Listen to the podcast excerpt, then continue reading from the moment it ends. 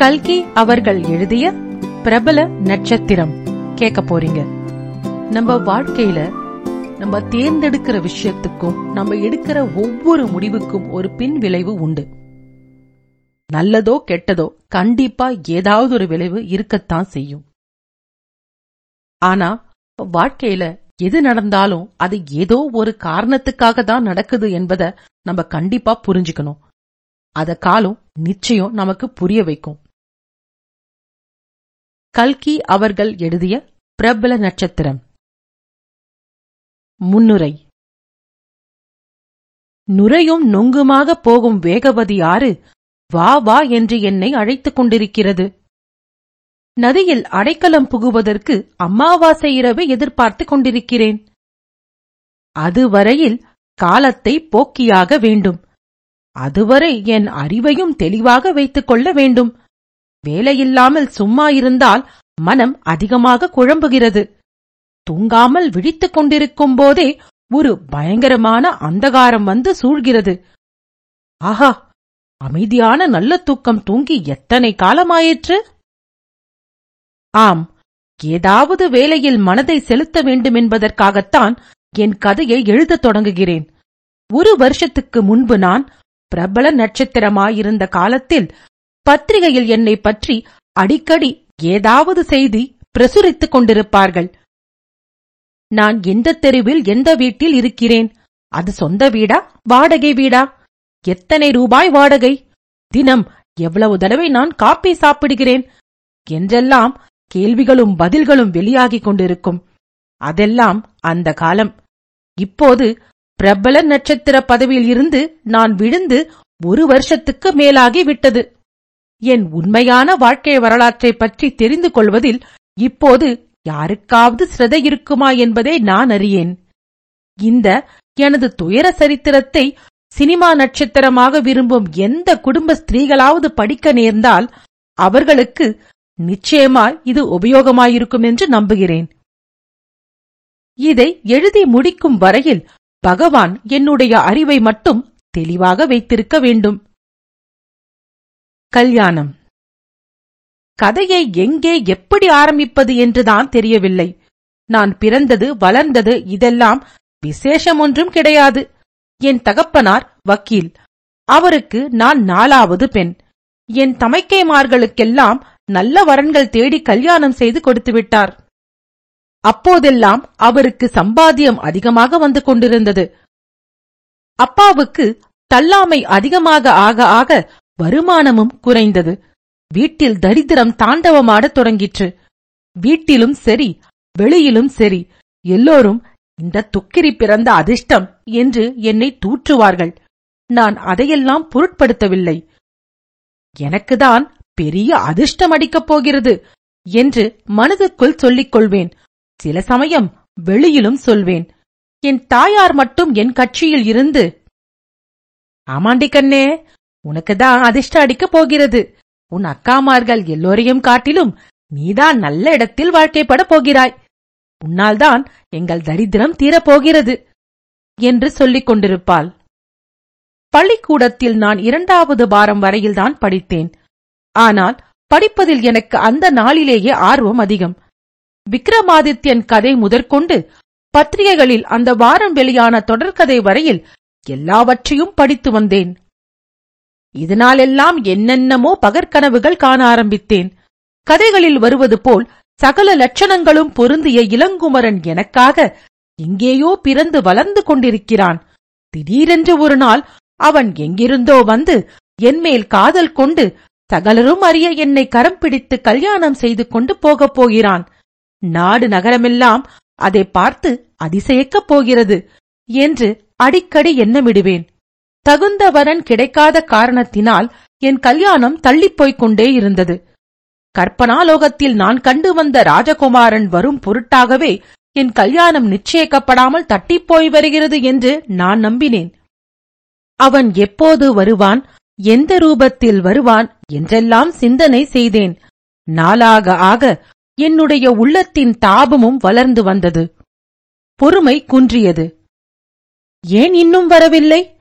என்று ஊர் பெயர் தெரியாத என் கற்பனை மணாளனிடம் கோபம் கொள்ள ஆரம்பித்தேன். இன்னும் எங்கள் வீட்டு வாசலிலே நின்று தெருவீதியில் அவர் வரவை எதிர்நோக்கலானேன் நான் பார்ப்பதற்கு நன்றாயிருப்பேன் என்று அந்த நாளிலேயே எல்லோரும் சொல்வார்கள். உன் அழகுக்காகவே உன்னை யாராவது வந்து குத்திக் கொண்டு போய்விடுவான் என்று என் பாட்டி சொல்வதுண்டு. இதை பற்றி நான் உள்ளுக்குள் ரொம்பவும் கர்வம் கொண்டிருந்தேன். நாலு பேர் உள்ள இடத்தில் இருக்கும் போதெல்லாம் எல்லோரும் என் அழகையே பார்த்து பிரமித்துப் போய் நிற்பதாக நான் எண்ணிக்கொள்வேன். என் வீட்டு வாசலிலே நிற்கும் போது இந்த அழகு கர்வம் என் உள்ளத்தில் பொங்கிக் கொண்டுதான் இருக்கும். அதற்கு தகுந்தாற்போல் போவோர் வருவோர் எல்லோரும் என்னை உற்று பார்த்துவிட்டுதான் போவார்கள். இவ்விதம் பார்த்தவர்களில் நல்ல தோற்றமும் நாகரிகமும் வாழ்ந்த இளைஞன் யாராவது இருந்தால் என்னை மணந்து அழைத்துப் போக வரும் கந்தர்வ குமாரன் இவன்தானோ என்று எண்ணமிடுவேன். அந்த இளைஞர்களில் பலர் நான் நிமிர்ந்து பார்த்ததும் தலையை குனிந்து கொண்டு போய்விடுவார்கள். இன்னும் சிலரை பார்த்ததும் எனக்கு வெறுப்பு உண்டாகிவிடும். ஒரு சிலர் மட்டும் சபிக்ஞைகளினாலும் நேரிலேயும் என்னிடம் காதல் பாஷை பேசத் தொடங்கினார்கள். ஆனால் அவர்களுடைய நிலைமை இன்னதென்று அறிந்ததும் எனக்குண்டான ஏமாற்றத்துக்கு அளவே இல்லை. ஒருவனுக்கு கல்யாணமாகி இரண்டு குழந்தைகள். இன்னொருவன் வக்கீல் குமாஸ்தா. வேறொருவன் பெயிலான பிஏ. ஆக நான் எதிர்பார்த்துக் கொண்டிருக்கும் கந்தர்வகுமாரன் இவர்களிலே ஒருவனாக இருக்க முடியுமா? எல்லாம் மனோராஜ்யமா? வெறும் ஆகாச கோட்டையா இவ்வளவு அழகையும் வைத்துக்கொண்டு கேவலம் கன்னிகையாகவே அப்பா அம்மாவுக்கு பாரமாகவே இருக்கப் போகிறேனா?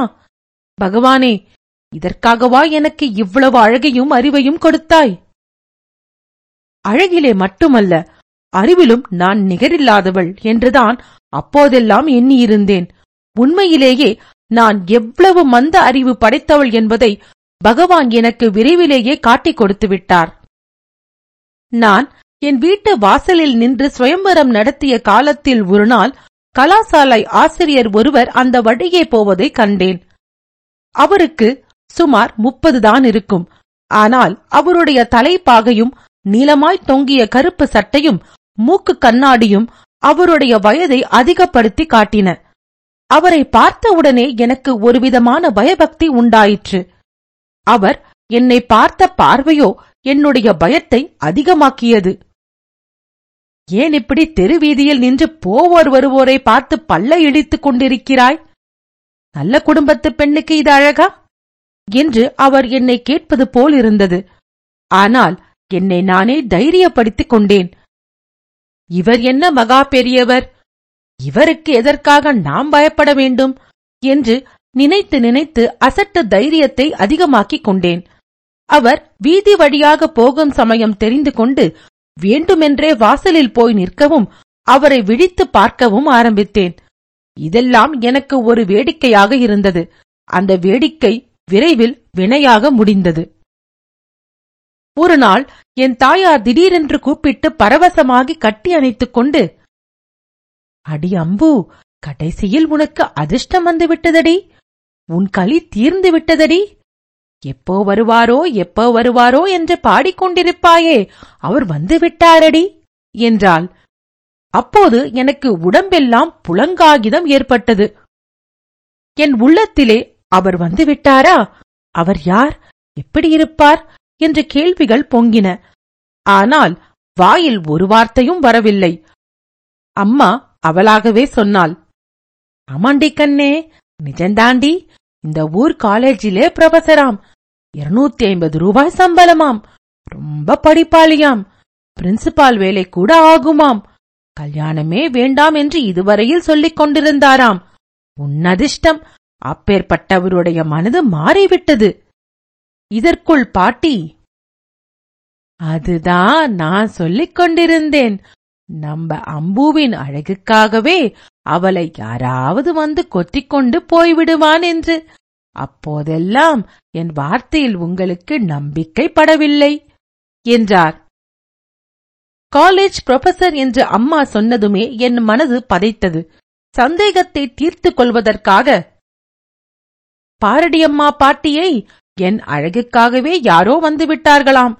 நீ சொல்லுகிறவர் இன்னும் என்னை வந்து பார்க்க கூட இல்லை. அதற்குள்ளே பாட்டிக்கு அவசரம் என்றேன். அப்போது அம்மா புன்னகையுடன் இல்லடி கண்ணே பாட்டி அவசரப்படவில்லை. கல்யாணம் நிச்சயமான மாதிரிதான்.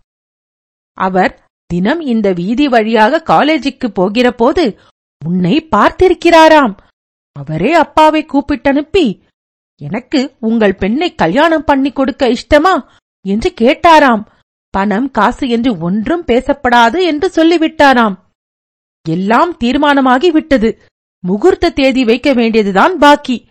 அதற்காகத்தான் அப்பா ஜோசியரண்டை போயிருக்கார் என்று சொல்லி ஆசையோடு என் நெற்றியில் கையை வைத்து திருஷ்டி கழித்தாள். நான் அவளிடம் இருந்து திமிரிக் கொண்டு ஓடினேன். கமாரா உள்ளுக்குள் சென்று கதவை தாழ்பால் இட்டுக் கொண்டு தரையில் படுத்தேன். என் கண்களில் இருந்து தாரை தாரையாக கண்ணீர் பெருகிற்று.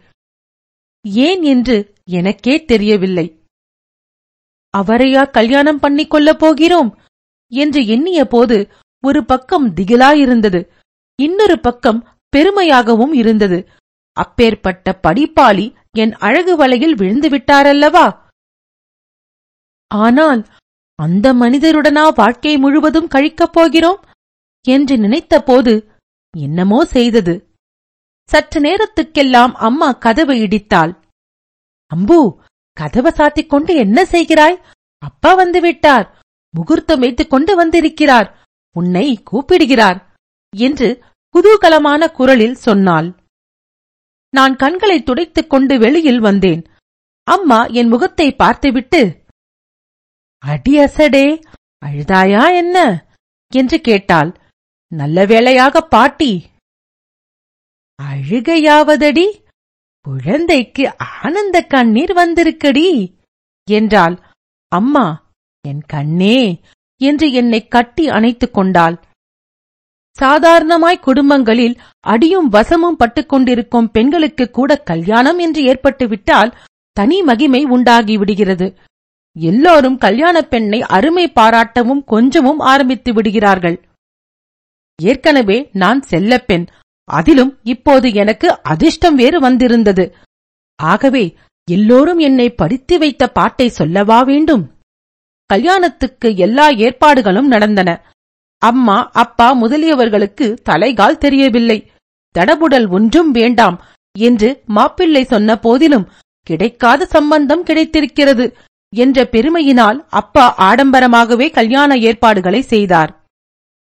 குறிப்பிட்ட முகூர்த்தத்தில் கல்யாணம் நடந்தது. எல்லோருக்கும் ஒரே சந்தோஷம். மாப்பிள்ளை நலங்கிடுவதற்கு வரவில்லை என்ற ஏமாற்றம் அம்மாவுக்கு மட்டும் கொஞ்சம் உண்டு. இதை மறைப்பதற்காக அம்மா. அவர் என்ன சாமானியப்பட்டவரா? எல்லாரையும் போல நலங்கிட உட்காருவாரா? என்று சொல்லிக் கொண்டிருந்தாள். இன்னும் என்னை அடிக்கொரு தடவை கட்டிக்கொண்டு உச்சி முகர்ந்து நீ அதிர்ஷ்டகாரி அம்பு கொடுத்து வைத்தவள் என்று பெருமிதத்துடன் சொல்லிக் கொண்டிருந்தாள். அந்த நம்பிக்கையுடனேயே அம்மா என் கல்யாணமாகி சில காலத்துக்கெல்லாம் கண்ணை மூடினாள். நான் இன்றைக்கு இந்த சந்தோஷமான இடத்திலேயே நிறுத்திவிட்டு கண்ணை மூடி தூங்குவதற்கு பிரயத்தனம் செய்கிறேன்.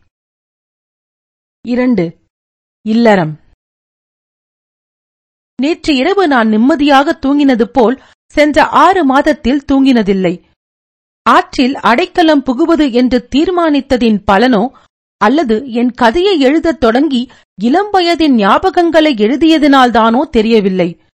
கல்யாணமான உடனேயே நானும் என் கணவரும் எங்கள் இல்வாழ்க்கையை தொடங்கினோம். இல்வாழ்க்கையை குறித்து நான் என்னவெல்லாம் கனவு கண்டு கொண்டிருந்தேனோ அதற்கெல்லாம் நேர் மாறுதலாக எங்கள் வாழ்க்கை நடந்தது. புருஷர்கள் மனைவிகளை ஆடு மாடுகளைப் போல் நடத்துவதையும் அடிப்பதையும் துன்புறுத்துவதையும் நான் பார்த்திருக்கிறேன். அவ்விதமாக என்னை அவர் கொடுமைப்படுத்தவில்லை. என்னை வைதோ கோபமாக பேசியதோ கூட கிடையாது. வெகு மரியாதையுடன் என்னை நடத்தினார். பேசும்போதெல்லாம் இனிய வார்த்தைகளையே பேசினார். இதனாலெல்லாம் எனக்கு மன நிம்மதி ஏற்படவில்லை. ஏனோ துக்கம் துக்கமாக வந்தது. என் அழகையோ அலங்காரத்தையோ அவர் கவனித்ததாக எனக்கு தெரியவில்லை. சில சமயம் அவர் என்னை ஆவலுடன் உற்று பார்ப்பார். ஏதோ சொல்ல பிரயத்தனப்படுகிறார் போல தோன்றும். ஆனால் ஒன்றும் சொல்ல மாட்டார். வர வர என் அழகை நான் வெறுக்க ஆரம்பித்தேன். அலங்காரம் செய்து கொள்வதில் என் ஆசை போய்விட்டது. சில நாள் குளிக்காமலும் நெற்றிக்கு இட்டுக் கொள்ளாமலும் தலைவாரிக் கொள்ளாமலும் இருப்பேன். அப்போதும் அவர் வாய்த்திறந்து ஒன்றும் சொல்ல மாட்டார். அவருக்கு சதா அவர் வேலையே சரியாயிருந்தது. காலேஜுக்கு போகும் நேரம் போக அவருடைய புத்தக அறைக்குள்ளேதான் இருப்பார். அப்படி ஓயாமல் படிப்பதற்கும் எழுதுவதற்கும் என்னதான் இருக்குமோ எனக்கு தெரியாது.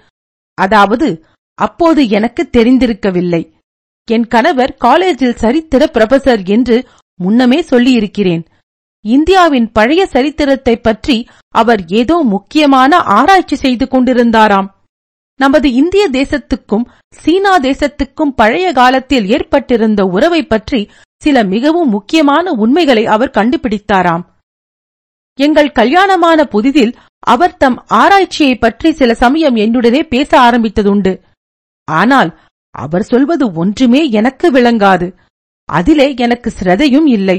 எனவே அவர் பேசிக் கொண்டிருக்கும் போதே நான் நடுவில் மெஜஸ்டிக் சினிமாவில் மேனகா படம் வந்திருக்காமே என்று சொல்லி வைப்பேன். அவருக்கு சீ என்று போய்விடும்.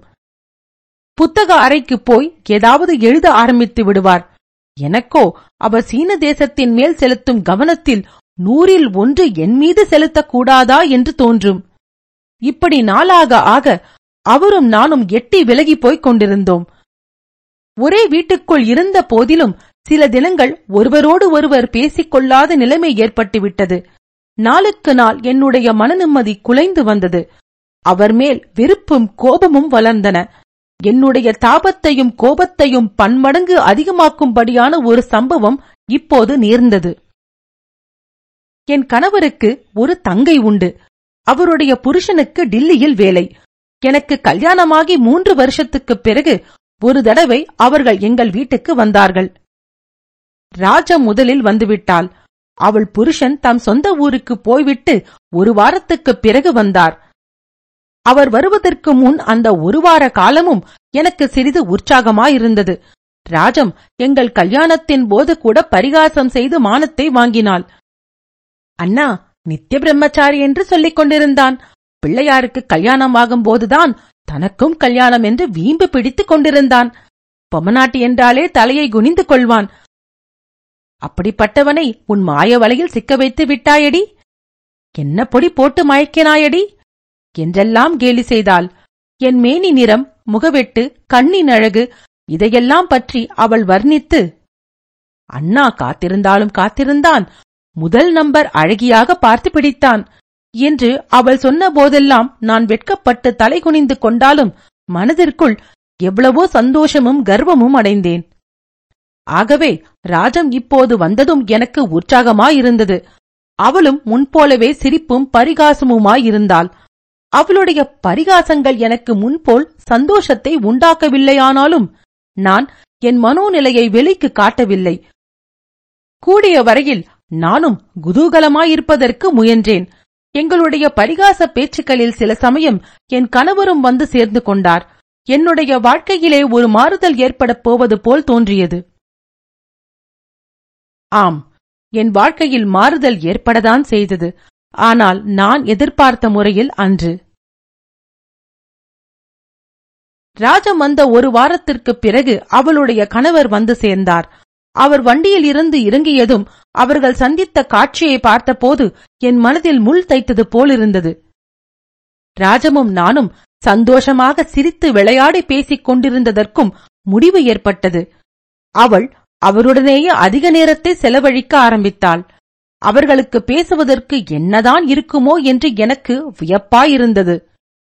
ஒருவரையொருவர் கேலி செய்து கொள்வதையும் கொஞ்சி குலாவுவதையும் பார்க்க பார்க்க என்னுடைய மனக்கசப்பு அதிகமாக வளர்ந்தது. சாயங்காலமானதும் அவர்கள் பாட்டுக்கு வெளியே கிளம்பி விடுவார்கள். கடை தெருவுக்கோ கோயில் குளத்துக்கோ சினிமா டிராமாவுக்கோ போய்விட்டு உல்லாசமாக ராத்திரி திரும்பி வருவார்கள். அப்போது என்னை என்னமோ செய்யும். வீட்டிலேயே இருப்பு கொள்ளாது. உள்ளுக்கும் வாசலுக்கும் மாடிக்கும் கீழுக்குமாக ஒரு காரியமும் இல்லாமல் போய் வந்து கொண்டிருப்பேன். அப்போது இவர் காலேஜில் இருந்து வருவார். எங்கே அவர்கள் இல்லையா? என்று கேட்பார். எனக்கு தொண்டை அடைக்கும். சினிமாவுக்கு போயிருக்கிறார்கள் என்பேன். மேலே நான் ஏதாவது சொல்வதற்குள் அவர் தம் அறைக்கு போய் புத்தகங்களை புரட்ட ஆரம்பித்து விடுவார். ஒரு நாளைக்கு ராஜமும் அவள் கணவரும் மாடி அறையில் இருந்தார்கள். அது எனக்கு தெரியாமல் அந்த அறையின் கதவை திறந்து விட்டேன். அப்போது நான் கண்ட காட்சி என் நெஞ்சில் ஈட்டியை செலுத்துவது போலிருந்தது. ராஜத்தின் கணவர் தரையில் உட்கார்ந்திருந்தார். ராஜம் அவருடைய மடியிலே தலையை வைத்துக் கொண்டு படுத்திருந்தாள். அவள் அண்ணாந்து பார்த்து கொண்டிருக்க அவர் குனிந்த வண்ணம் அவளுடைய கன்னங்களை தடவி கொடுத்துக் கொண்டிருந்தார். நான் அவசரமாக படேரென்று கதவை சாத்திவிட்டு கீழே இறங்கி போனேன். எதனாலோ எனக்கு அழுகை அழுகையாக வந்தது. கீழே ஓர் அறைக்குள் போய் கதவை தாளிட்டுக் கொண்டேன். தரையில் குப்புற படுத்துக் கொண்டு விம்மி விம்மி அழத் தொடங்கினேன். அத்தனை காலமும் அடக்கி வைத்திருந்த துக்கமெல்லாம் இப்போது பொங்கிக் கொண்டு வந்தது. வெகுநேரம் வரையில் அழுது கொண்டிருந்தேன். கண்கள் வீங்கி போயின. ஒரு மணி நேரத்துக்குப் பிறகு ராஜம் வந்து கதவை இடித்தாள். நான் கதவை திறந்ததும் என்னை பார்த்துவிட்டு ஐயையோ இதென்னடி மண்ணி என்று அலறிவிட்டாள். அசடே பைத்தியமே மாடிக்கு வந்து கதவை திறந்ததற்காகவா இப்படி அழுகிறாய்? என்னடி மோசம் முழுகி போயிற்று? இவர் அப்படியெல்லாம் சங்கோஜப்படுகிறவர் அல்ல. நீ வேணுமானால் பார் நாளைக்கு நீ இருக்கிற போதே என்னை மடியில் தூக்கி வைத்துக் கொள்ள சொல்கிறேன். இதற்காக அழுவார்களா? என்று இப்படி பேசிக்கொண்டே போனாள். அவளுடைய பேச்சு இன்னமும் என் நெஞ்சை அதிகமாக பிளந்தது என்பதை அவள் என்ன கண்டாள்? நான் மெதுவாக சமாளித்து கண்ணை துடைத்துக் கொண்டு அதற்காக இல்லை அக்கா. தலைவலி மண்டையை பிளக்கிறது. என்றேன். உண்மையாகவே தலையை வலிக்கத்தான் செய்தது. கண்ணில் நீர் வரவேண்டியதுதான் இதோ நானும் வருகிறேன் என்று எனக்கு தலைவலியும் வந்துவிடுவது வழக்கம். அதற்கப்புறம் எனக்கு அடிக்கடி கண்ணீரும் தலைவலியும் சேர்ந்து வந்து கொண்டிருந்தன. ராஜம் இதனால் கவலையடைந்தாள். ஒரு நாள் அவள் அண்ணாவிடம் இதை பற்றி பேசிக் கொண்டிருந்தது என் காதிலே விழுந்தது. ஏன் அண்ணா மண்ணி இப்படி இருக்கிறாள்? எப்படி இருக்கிறாள்? என்றார் அவர். உனக்கு கண்ணே இல்லையா அண்ணா? ஓயாமல் அழுது அழுது மன்னிக்கு கண் வீங்கி போகிறதே. தெரியவில்லையா? எல்லாம் தெரிகிறது ராஜம். ஆனால் நான் என்ன செய்யட்டும்? நான் உன் மண்ணியை கல்யாணம் செய்து கொண்டது பெரிய பிசகு. புத்தி அப்போது கொஞ்சம் சபலித்து விட்டது. அதன் பலனை இப்போது அனுபவிக்கிறேன் என்றார். ரொம்ப அழகாயிருக்கிறது. இப்படியெல்லாம் பேசாதே அண்ணா. வீட்டுக்கு வீடு வாசற்படி. அங்கங்கே அப்படித்தான் இருக்கும். எல்லாம் ஒரு குழந்தை பிறந்தால் சரியாகி போய்விடும் என்றாள் ராஜம்.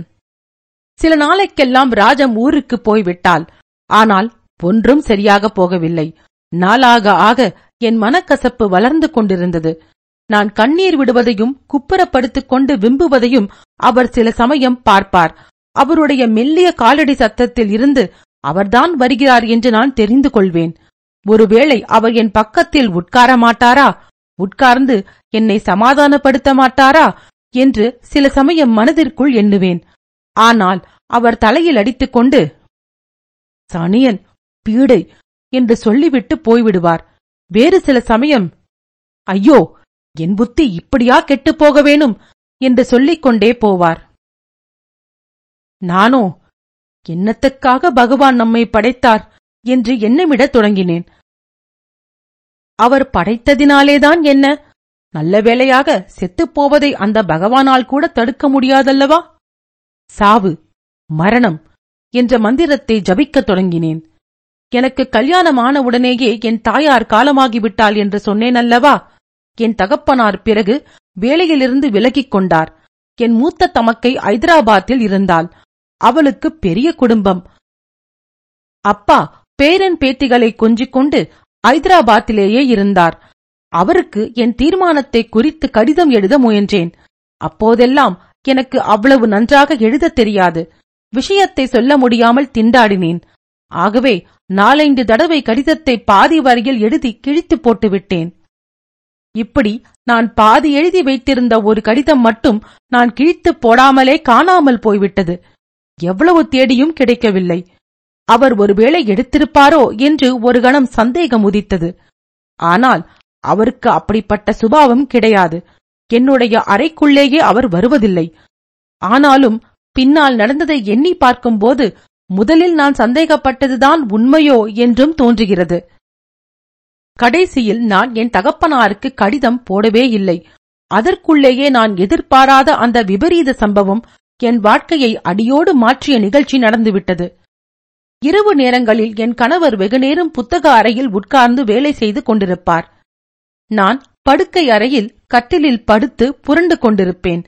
சில சமயம் அழுது கொண்டே தூங்கி விடுவேன் அவர் வரும்போது விழித்துக் கொண்டிருந்தாலும் தூங்குவது போல் ஜாடை செய்வேன். அவர் வந்து படுத்த ஐந்து நிமிஷத்தில் காடாந்த நித்திரையில் ஆழ்ந்து விடுவார். அன்று இரவு வரும்போது அந்த மாதிரி நான் கண்ணை மூடிக்கொண்டிருந்தேன் அவர் என் தலைமாட்டில் வந்து நின்றபோது எனக்கு சற்று வியப்பாயிருந்தது. இதென்ன? ஒரு நாளும் இல்லாத திருநாள். எதற்காக இங்கே வந்து நிற்கிறார்? அடுத்த வினாடி அவருடைய கரம் என்னுடைய நெற்றியை தொட்டது. இன்னும் என்னதான் நடக்கிறது என்று பார்க்க மூச்சை அடக்கிக் கொண்டிருந்தேன். ஆச்சரியம் ஆச்சரியம். அவர் குனிந்து என் நெற்றியில் முத்தமிட்டார். கல்யாணம் ஆனதிலிருந்து ஒரு தடவையாவது இம்மாதிரி அவர் செய்ததை நான் அறியேன். பிறகு அவருடைய காலடி சத்தம் கேட்கவே கண்ணை சிறிது திறந்து பார்த்தேன். அவர் கதவை மெதுவாய் திறந்து கொண்டு வெளியே போனார். எனக்கு என்னமோ வயிற்றில் பகீர் என்றது. இன்னதென்று தெரியாத பீதி உண்டாயிற்று. சற்று உற்று கேட்டேன். வாசற்கதவு திறக்கும் சப்தம் வெகு லேசாக கேட்டது. உடனே பரபரப்புடன் எழுந்திருந்தேன். அவருடைய அறைக்கு ஓடினேன். அவர் மேஜை மீது ஒரு கடிதம் எழுதி வைத்து அதன் மேல் பாரமும் வைத்திருந்தது. பிரித்து பார்த்தேன். நான் பயந்தபடியேதான் அதில் எழுதியிருந்தது. இரண்டே இரண்டு வரிதான். அன்பார்ந்த அம்முலுவுக்கு உனக்கு பரிபூரண விடுதலை கொடுத்துவிட்டு நான் போகிறேன். நீ சௌக்கியமாக இருப்பதற்கு வேண்டிய ஏற்பாடுகள் எல்லாம் செய்திருக்கிறேன். இப்படிக்கு கடிதத்தை அப்படியே போட்டுவிட்டு நான் வாசற்பக்கம் ஓடினேன்.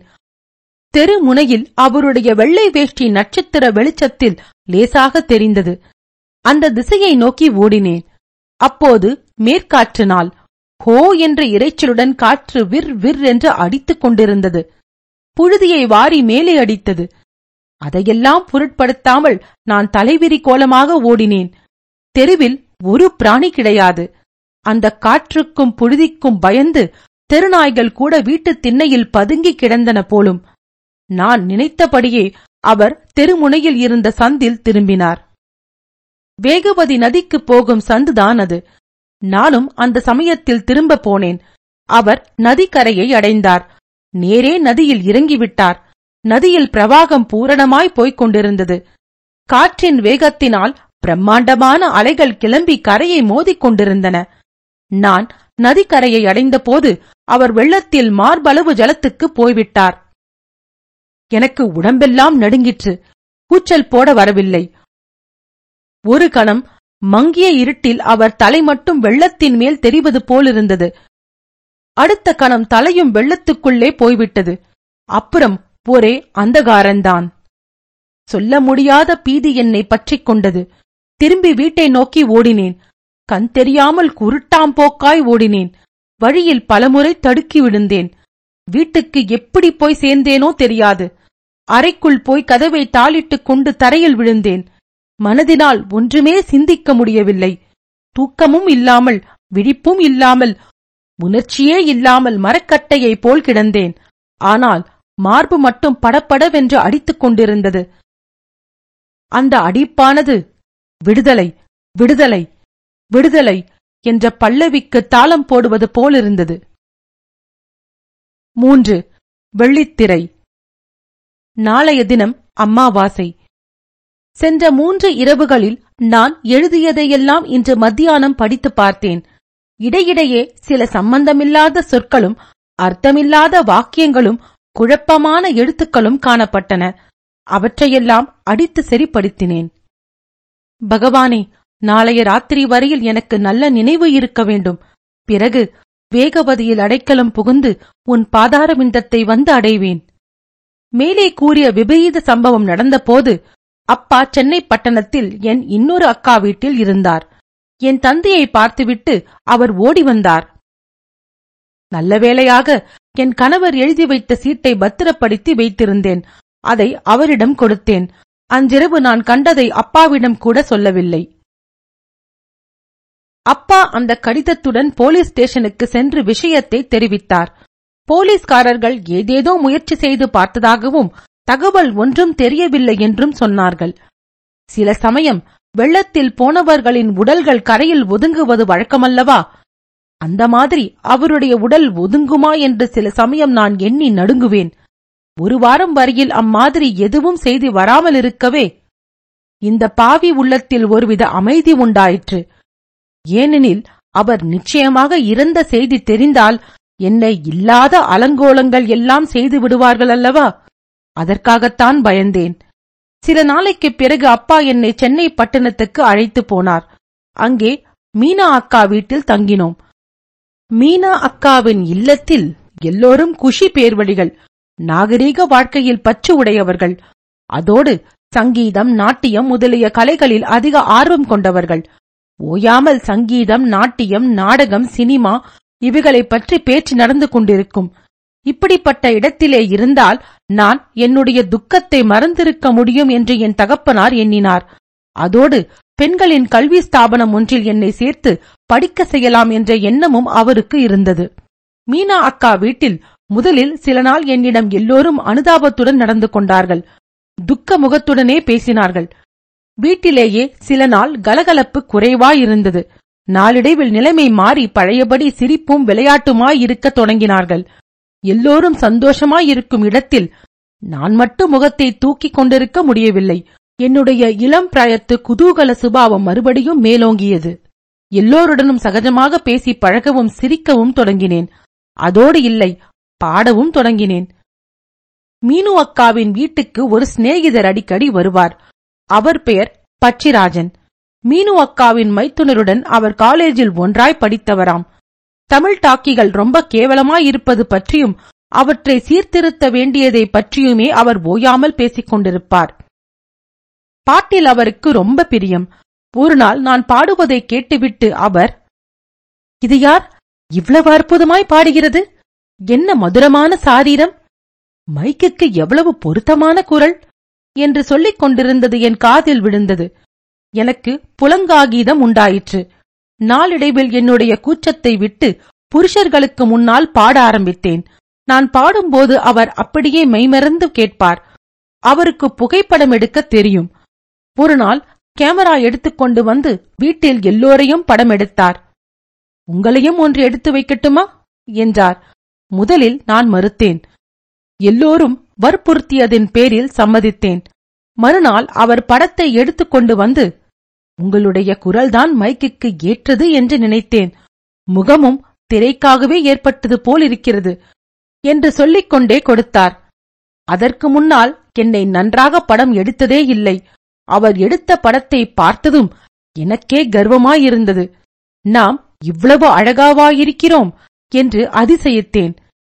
இந்த அழகினால் என்ன பிரயோஜனம் என்ற ஏக்கமும் மனதில் உண்டாயிற்று. அதற்குப் பிறகு அவர் இன்னமும் பல தடவை என்னை படம் பிடித்தார்.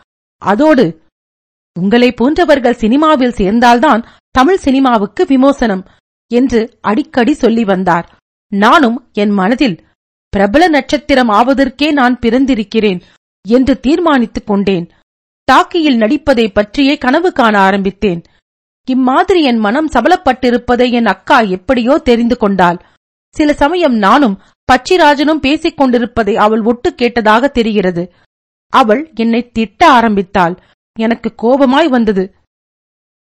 உனக்கென்ன? குழந்தை குட்டிகளுடனும் ஆசை கணவனுடனும் சௌக்கியமாய் இருக்கிறாய். எனக்கு மட்டும் வாழ்க்கையில் சந்தோஷம் வேண்டாமா? என்று மனதிற்குள் எண்ணிக்கொண்டேன்.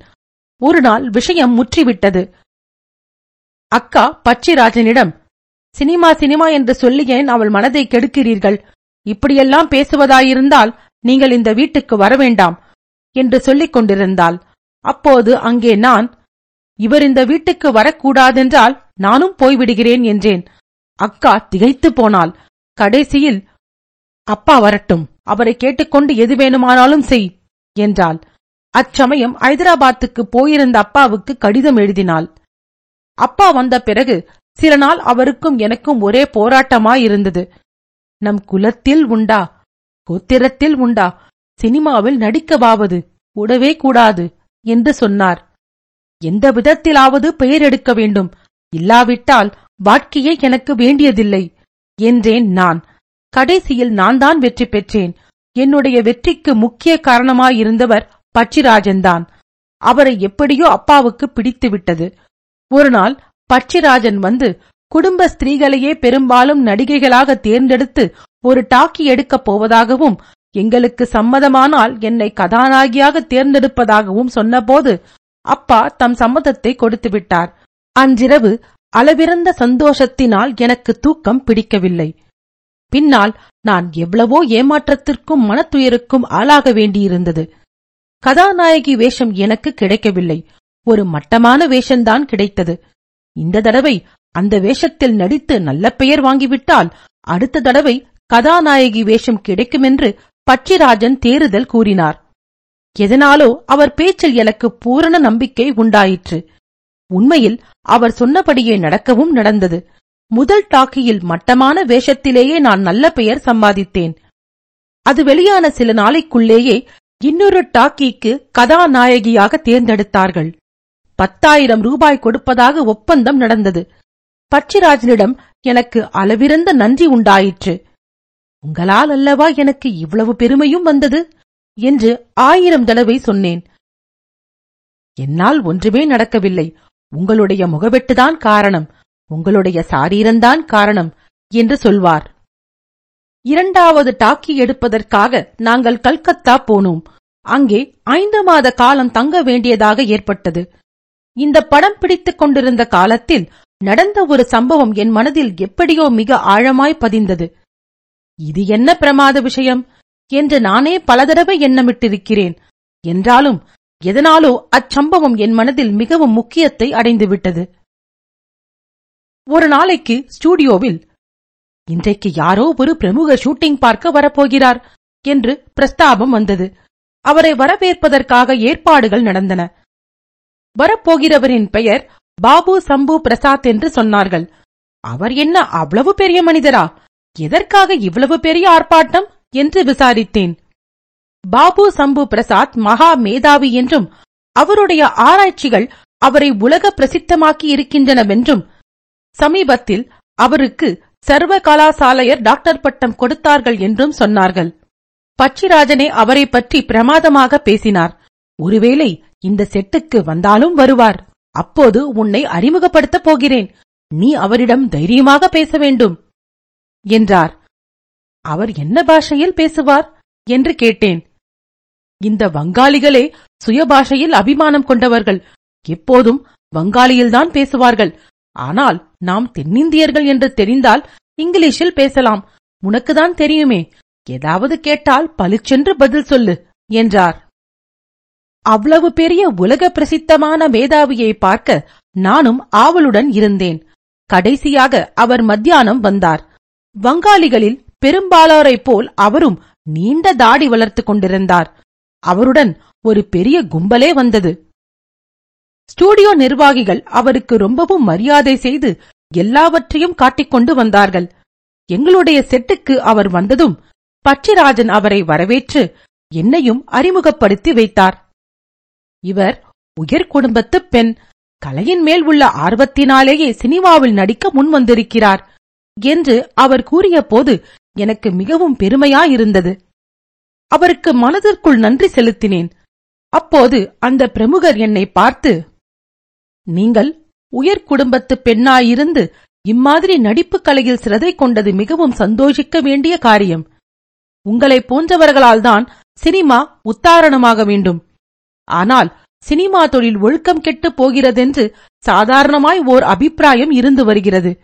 உங்களைப் போன்றவர்கள் அதை பொய்யாக்க வேண்டும் என்றார். இதையெல்லாம் இங்கிலீஷில்தான் சொன்னார்.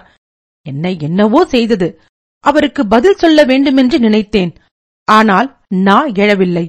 பச்சிராஜன் என்னை பார்த்து ஏதாவது பதில் சொல்லுங்கள் என்றார். எனக்காக நீங்களே சொல்லுங்கள் என்றேன் நான். உங்களுடைய புத்திமதிக்காக மாலதி ரொம்பவும் வந்தனம் செலுத்துகிறாள் என்றார் பட்சிராஜன் அப்போது பாபு சம்பு பிரசாத் அவருடைய கூறிய கழுகு கண்களால் என்னை ஒரு பார்வை பார்த்துவிட்டு போய்விட்டார். அந்த மேதாவிக்கு நான் அச்சமயம் வந்தனம் செலுத்தாவிட்டாலும் இப்போது செலுத்துகிறேன். அவருடைய புத்திமதி என் விஷயத்தில் அனாவசியமென்றாலும் எவ்வித காரணமும் இல்லாமல் முன்பின் தெரியாத என்னிடம் அவர் சிறதை எடுத்துக் கொண்டாரல்லவா? அவருடைய பார்வையையோ பேச்சையோ என்னால் இன்று வரை மறக்க முடியவில்லை. என் இரண்டாவது டாக்கியினால் என் புகழ் பிரமாதமாக வளர்ந்து ஓஹோ என்று ஆகிவிட்டது. மாலதியின் படம் வராத பத்திரிகையே கிடையாது. மாலதி என்னுடைய வெள்ளித்திரை பெயர் பச்சிராஜன் அளித்த பெயர். தமிழ்நாட்டு பட்டணங்களின் சுவர்களில் எல்லாம் மாலதியின் புன்னகை வதனம் காட்சி தந்தது. இப்படி நான் புகழின் சிகரத்தை அடைந்திருந்த சமயத்திலேதான் என் தந்தை என்னை இவ்வுலகில் அனாதையாக விட்டுவிட்டு காலமானார். வெகு நாளாக எங்கள் குடும்பத்தில் இருந்த சமையற்காரியை தவிர நான் வேறு துணை இல்லாதவள் ஆனேன் ஆனால் அதிக நாள் துணையின்றி இருக்கவில்லை. இரண்டாவது டாக்கியில் என் புகழ் பெருகியதில் இருந்து அதுவரை என்னை பகிஷ்காரம் செய்திருந்த உறவினர்கள் எல்லாம் என்னை தேடி வந்து உறவு கொண்டாடத் தொடங்கினார்கள். வெகு தூரத்து பந்துக்கள் எல்லாம் வந்தார்கள். சிலர் வேலைக்காக வந்தார்கள். சிலர் டாக்கியில் சேருவதற்கு சிபாரிசுக்காக வந்தார்கள். வேறு சிலர் பொருளுதவி தேடி வந்தார்கள். சிலர் பிரபல நட்சத்திரத்தின் பந்து என்ற பெருமையை நிலைநாட்டிக் கொள்வதற்காகவே வந்தார்கள். அபலை பெண்ணாச்சே என்று இறக்கப்பட்டு வரவு செலவு கணக்கை கவனித்து ஒழுங்குபடுத்துவதற்கு அநேகர் சித்தமாயிருந்தார்கள். இதனாலெல்லாம் நான் அடைந்த தொல்லைகளை சொல்லி முடியாது. அவர்களை எல்லாம் வைத்து சமாளிப்பது பெரும் கஷ்டமாயிருந்தது. இவ்வளவு தொல்லைகளுக்கிடையில் எனக்கு உண்மையில் உற்ற சிநேகிதராக நடந்து கொண்டவர் பச்சிராஜன் ஒருவர்தான். அவரால் எனக்கு ஒருவிதமான கஷ்டமும் கிடையாது. எல்லா விதத்திலும் ஒத்தாசையாகத்தான் இருந்தார். அப்பா காலமான பிறகு அவரிடம்தான் என் பணம் வரவு செலவுகளை ஒப்புவித்திருந்தேன். அவரும் கண்ணும் கருத்துமாய் பார்த்துக்கொண்டு அடிக்கடி என்னிடம் கணக்கு ஒப்புவித்து வந்தார். எனக்கும் அவருக்கும் இருந்த உறவை பற்றி ஊரில் பல வகையாக பேசிக் கொண்டார்கள் என்பது எனக்கு தெரிந்திருந்தது. ஆனால் அவரோ என்னுடைய மனப்போக்கை அறிந்து என்னை மிகவும் மரியாதையாக நடத்தி வந்தார். ஒரு தடவையாவது அவர் வரம்பு மீறி நடந்ததில்லை. என் மனதில் மட்டும் சில காலமாக ஒரு சஞ்சலம் தோன்றியிருந்தது. எத்தனை நாளைக்கு இம்மாதிரி நாதனற்றவளாக இருப்பது? இவ்வளவு தூரம் நமக்கு உதவி செய்திருப்பவரை ஏன் கல்யாணம் செய்து கொள்ளக்கூடாது? என்ற எண்ணம் அடிக்கடி உண்டாயிற்று. இப்படி இருக்கையில் ஒருநாள் பச்சிராஜன் அந்த ஆச்சரியமான என்னை ஒரே அடியாக பெருமையின் சிகரத்துக்கு கொண்டு போன செய்தியுடன் வந்தார். மாலதி இன்றுதான் என் உள்ளம் குளிர்ந்தது. உன்னுடைய அடுத்த கான்ட்ராக்ட் ஒரு லட்சத்திற்கு குறையக்கூடாது என்று தீர்மானித்தேன். இதோ ஒரு லட்சத்து பத்தாயிரத்துக்கு கான்ட்ராக்ட் என்றார். நான் பிரம்மை பிடித்தவள் போல் ஆனேன். பத்து நிமிஷம் வரையில் என்னால் ஒரு வார்த்தையும் பேச முடியவில்லை. பிறகு இது கனவில்லையே. டாக்கியில் ஒரு காட்சி இல்லையே. என்று கேட்டேன். இதோ பார் என்று ஒரு நகல் ஒப்பந்தத்தில் என்னாலும் எடுத்தாலும் ஒரு லட்சத்து பத்தாயிரம் என்று போட்டிருந்த இடத்தை சுட்டிக்காட்டினார் நல்ல நாள் பார்த்து கையெழுத்து போட வேண்டியதுதான் பாக்கி என்றார்.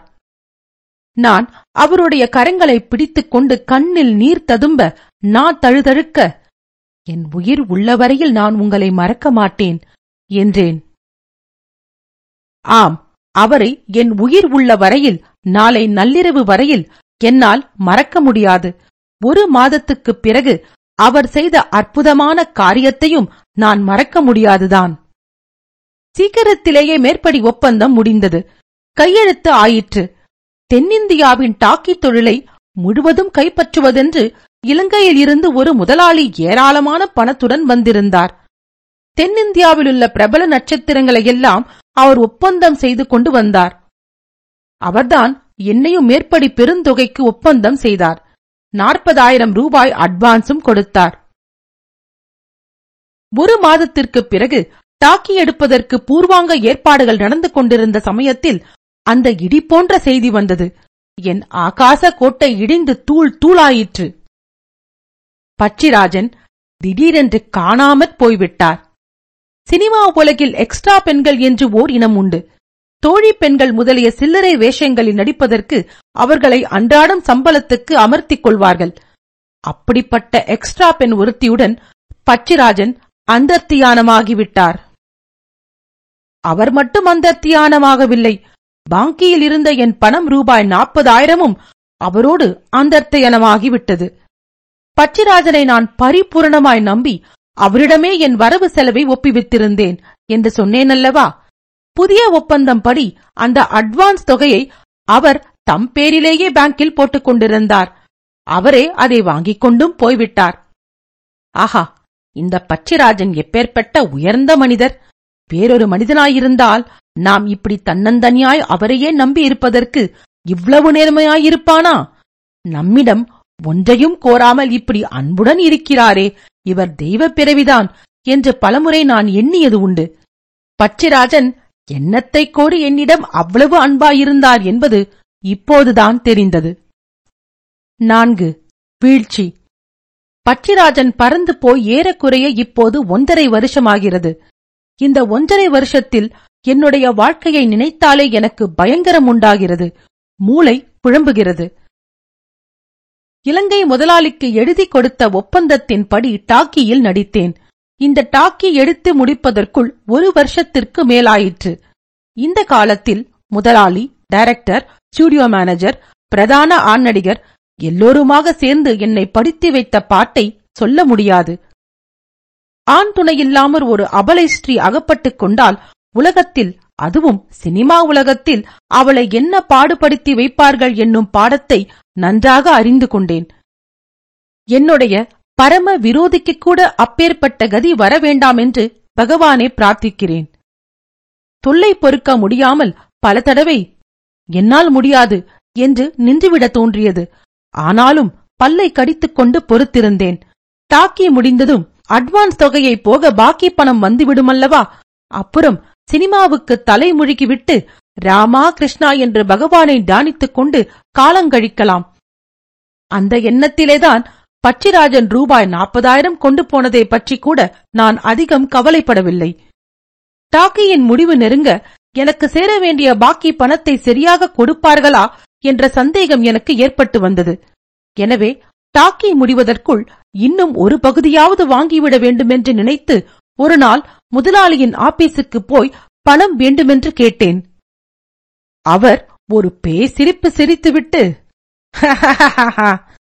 இந்த டாக்கி முடிந்து அடுத்த டாக்கியும் முடியும் வரை பணம் என்ற பேச்சை பேசாதே என்றார். எனக்கு ஆத்திரம் பொங்கிக் கொண்டு வந்தது. என் உயிர் போனாலும் நான் இன்னொரு டாக்கியில் நடிக்க மாட்டேன் என்றேன். அப்படியானால் ஒப்பந்தப்படி அட்வான்ஸ் தொகை ரூபாய் நாற்பதாயிரத்தை கக்கிவிட வேண்டும் என்றார். அப்போதுதான் எனக்கு விஷயம் தெரிந்தது. அந்த பாதகன் பட்சிராஜன் என்னை எப்பேற்பட்ட படுகொலையில் தள்ளிவிட்டு போய்விட்டான் என்று புரிந்தது. ஒரு லட்சத்து பத்தாயிரம் ரூபாய் ஒரு டாக்கிக்கு அல்ல நாலு டாக்கிக்கு என்று தெரிந்தது. இந்த செய்தியினால் திகைத்துப் போன நான் வீடு திரும்பினேன். முதலில் நான் நம்பவே இல்லை.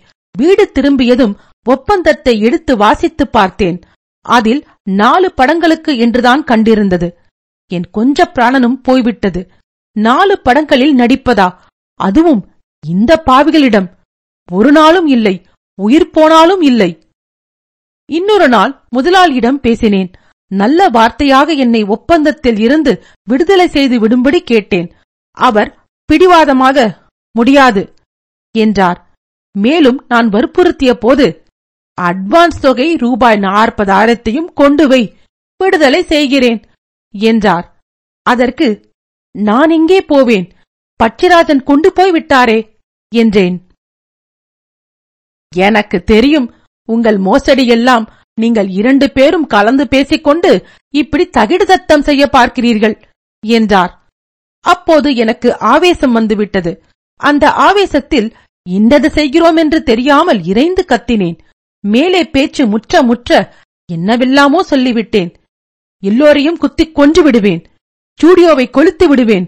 என்று சொன்னதெல்லாம் சொப்பனத்திலே சொன்னது போல் எனக்கு பிற்பாடு ஞாபகம் வந்தது. இன்னும் ஞாபகத்தில் இருக்கிறது. அது முதல் நான் ஸ்டுடியோவுக்கு வர மறுத்துவிட்டேன். ஒரு நாளைக்கு ஸ்டுடியோ மேனேஜர் வந்து என்னை நல்ல வார்த்தை சொல்லி அழைத்து போனார். முதலாளியின் ஆபீஸில் போய் நான் உட்கார்ந்ததும் என்னுடைய குரல் அடுத்த அறையில் இருந்து வருவதை கேட்டு திடுக்கிட்டு போனேன். முன்னொரு நாள் முதலாளியிடம் இதே ஆபீஸில் பேசியதெல்லாம் தெளிவாக கேட்டது. எல்லோரையும் குத்திக் கொன்று விடுவேன் ஸ்டுடியோவை கொளுத்தி விடுவேன் என்று நான் கத்தியதெல்லாம் திரும்ப கேட்டது. எனக்கு உடம்பெல்லாம் நடுக்கம் எடுத்து விட்டது. அப்போது அந்த முதலாளி யமன் சொன்னான் உனக்கு இருபது வருஷ கடுங்காவல் தண்டனை விதிப்பதற்கு இதோ சாட்சியம் இருக்கிறது. என்ன சொல்கிறாய்? சொன்னபடி கேட்டுக்கொண்டு நாலு படங்களில் நடிக்கிறாயா? அல்லது இன்றைக்கே அரஸ்ட் வாரண்ட் பிறப்பிக்கட்டுமா? நான் பதில் ஒன்றும் சொல்லாமல் பாதி பிராணனுடன் வீடு போய் சேர்ந்தேன். ஆனால் என் மனது மட்டும் இரும்பாயிற்று. அன்று வேண்டுமென்றே எனக்கு ஆத்திரமுண்டாக்கி கண்டபடி பேசும்படி செய்திருக்கிறார்கள். அதையெல்லாம் ஒளிப்பதிவு செய்ய முன்கூட்டியே ஏற்பாடு செய்து வைத்திருக்கிறார்கள்.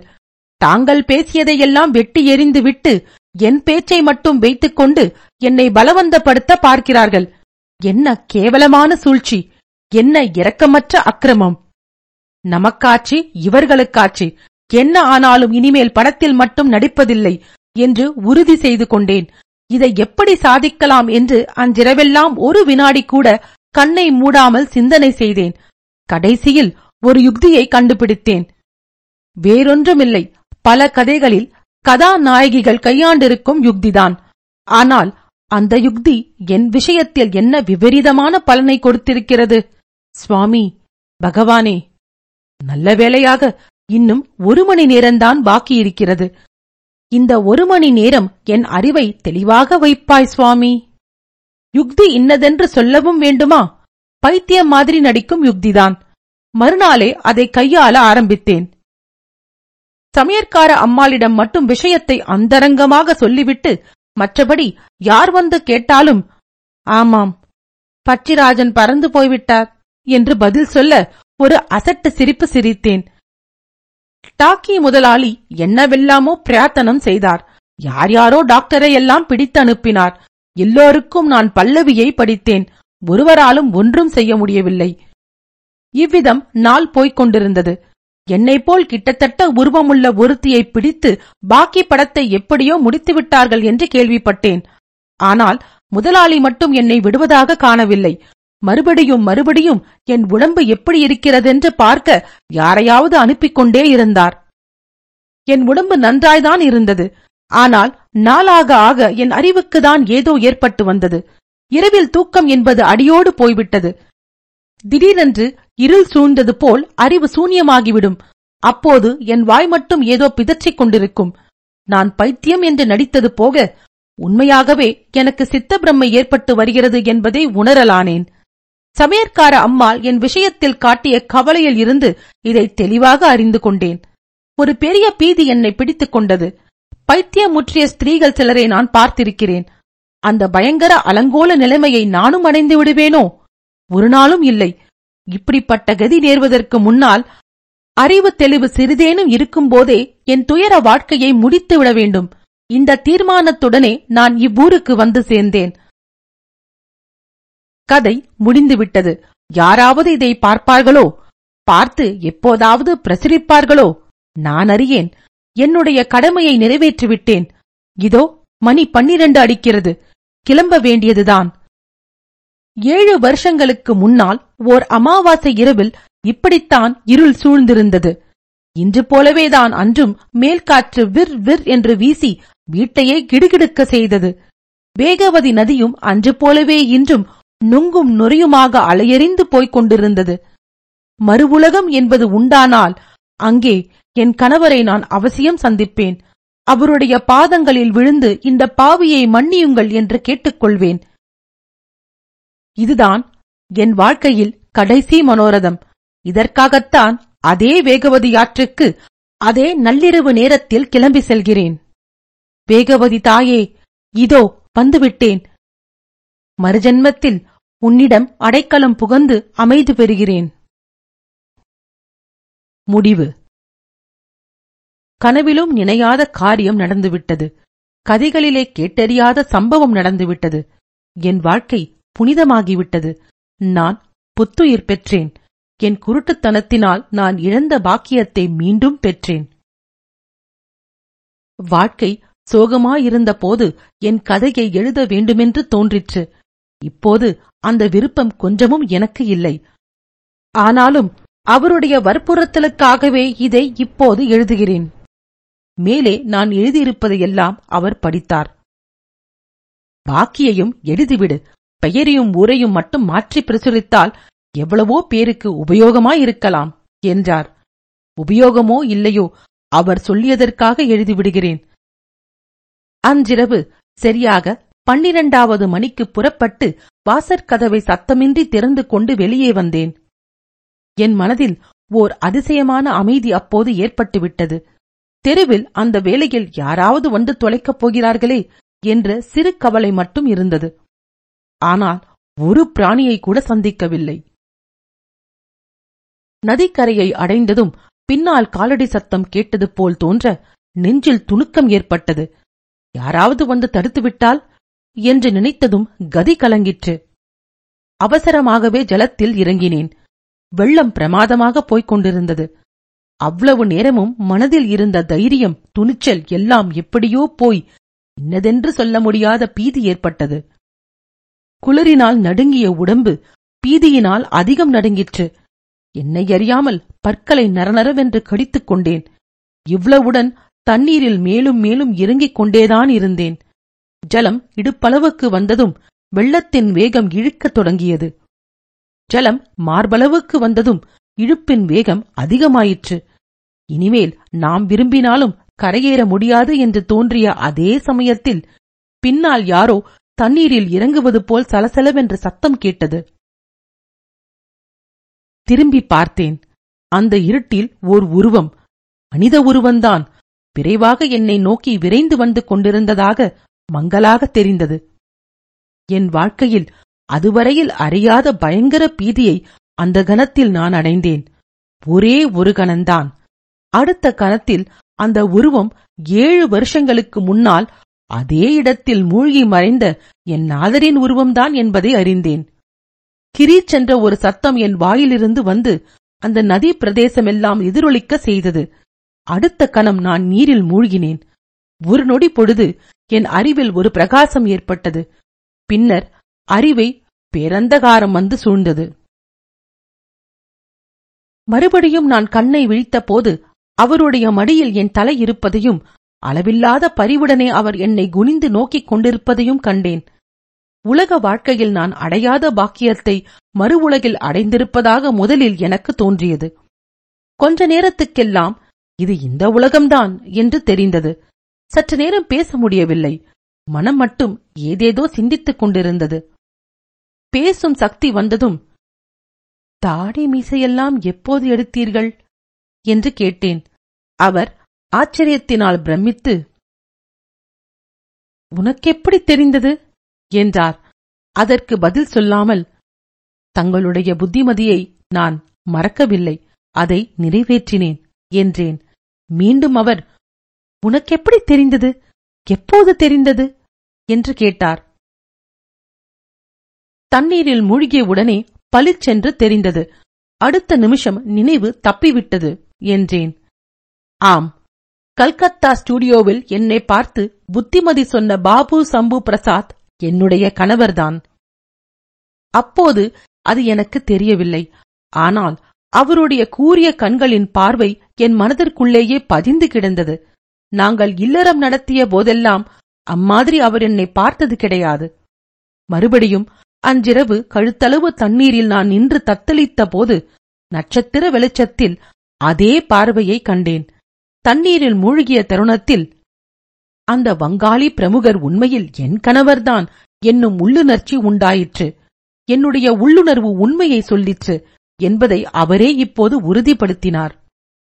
அவர் வீட்டை விட்டு கிளம்பிய போது நதியில் விழுந்து உயிரை விடுகிற எண்ணமே அவருக்கு இருக்கவில்லையாம்.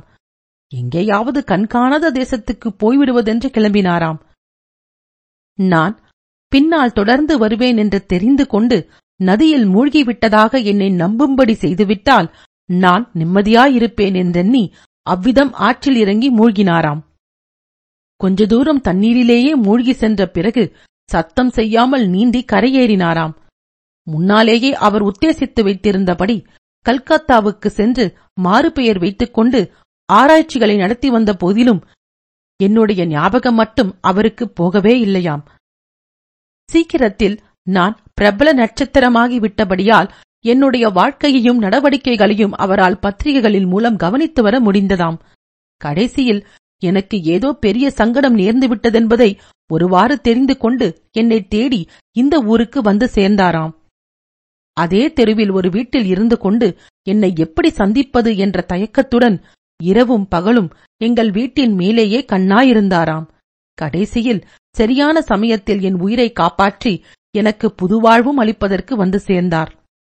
கல்கத்தாவில் வங்காளி பெயர் வைத்துக் கொண்டு வேலை பார்த்ததில் அவருக்கு இன்னொரு பெரிய அனுகூலம் ஏற்பட்டதென்று சற்றே குதூகலத்துடன் அவர் சொன்னார்.